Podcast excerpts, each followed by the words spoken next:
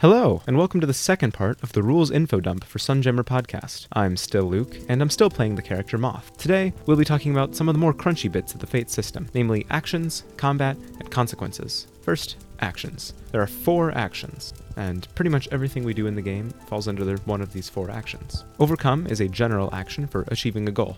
It's super vague and our go to for doing things like finding a hidden target, convincing a guard, or breaking down a door.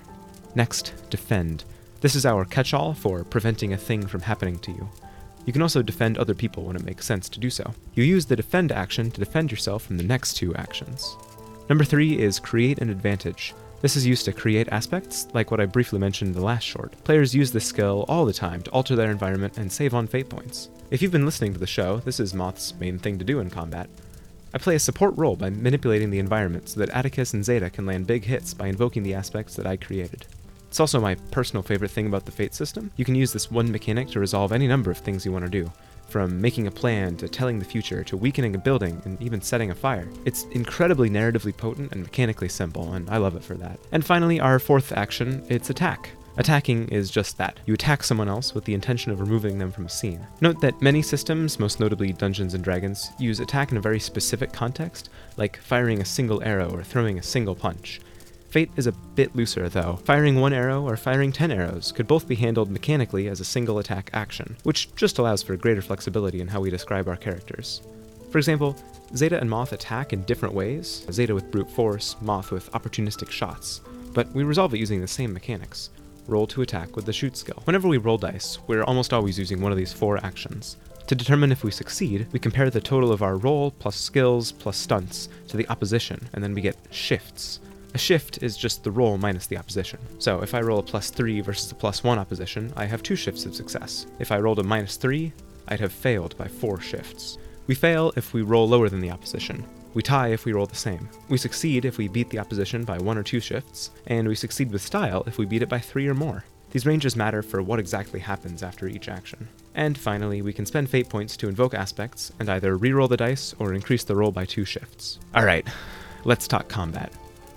Combat is a big demarcating criteria for role playing systems because it's the most immediate way a conflict can be resolved. Want to steal something but get caught in the act? Well, if combat's an option, you can resolve that tension with a well placed right hook. Because of how visible conflict becomes in combat scenes, most RPGs have special rules for combat. Fate is no exception here, but the designers did a good job connecting the turn based combat to other parts of the gameplay. It's pretty simple, so it doesn't appeal to people who like a more tactical game, but I think it allows us to get out of the world of math, which is a bit more exciting for the show and for the story we want. But before we get into combat, we need to decide when we even need it. It can be fun to go turn by turn, following the action of two groups aiming to achieve different goals, but it's not always necessary to have that kind of granularity. For more minor conflicts, we could run a challenge or a contest. Any conflict could be handled in 1 to 5 dice rolls. But Sometimes we want that complexity. Think of the lightsaber duel between Luke Skywalker and Darth Vader in Empire Strikes Back. Every swing matters, and the whole fight is dripping with emotional tension. So, if that movie were ran in the Fate system, and I were playing Luke Skywalker, how would the conflict be resolved? Well, first, we have to establish the setting using combat zones. A zone in Fate is very vague. In general, it's an area you could walk across in a few seconds, so this might be a room in a house, the area behind the bar in a pub, or something else. Each zone is described with an aspect, and it might have more aspects within it or placed upon it. After zones are established, we determine turn order. We usually call it initiative because that's what Dungeons and Dragons calls it, and we're used to that. But here there's no roll. We just compare skills. The person with the highest look skill goes first. When it's time to take a turn, a character can do a few things. They could move.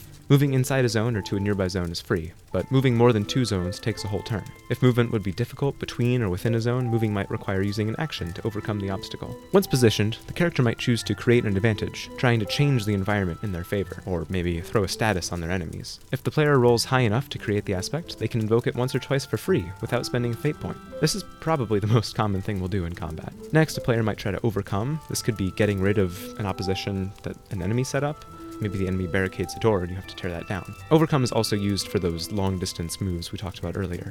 And finally, a character could attack. To do so, they roll the dice and add their attacking stat, usually shoot or fight. The defendant rolls something to dodge or absorb the attack. If the attacker succeeds, the opponent takes a hit with a shift value equal to the difference in the attack and defend rolls, like shifts of the actions discussed above. The defender must absorb these shifts using stress and consequences. So, back to Star Wars. If Luke rolled plus 5 on attack and Vader rolled plus 2, Luke succeeded by three shifts. Vader has to absorb these hits or be taken out of the conflict. Luckily, there are a few ways of absorbing shifts of a hit. Stress boxes are boxes representing temporary conflict stamina. You can check one off to reduce the shifts of the hit by the value of the box. So, let's say Vader, who's just taken a 3 shift hit, checks off his 3 shift stress box. That would lower Luke's hit to 0 shifts, and Vader is safe. Stress boxes usually reset after a scene, so they're a great way for us to avoid long term damage. In our game, we're using stress as an analog for luck or agility. Because plasma weapons are so lethal, even a single hit would likely cause a consequence. So the human characters use stress to dodge hits, but you might hear Zeta use stress to absorb a hit every once in a while. But stress boxes are limited. Most characters don't have more than 3 to 6 shifts worth of stress boxes in total, and you can only check off one per hit. So this means that characters sometimes have to accept more significant consequences, aptly named, well, consequences. These function similarly to stress boxes, you use them to absorb the shifts of a hit, but they're longer lasting. Instead of just checking a box, you write in a new temporary aspect reflecting the nature of the injury. For example, in the final moments of the battle, let's say Vader rolls a plus 6 on his fight roll. The monster. Luke has checked off all his stress boxes and spent all his fate points, so he's forced to write in Lost Hand in his 6th shift consequence slot. Characters must recover from consequences in the narrative of the game. A severe consequence takes an entire adventure to heal, like how Luke spends time between movies recovering.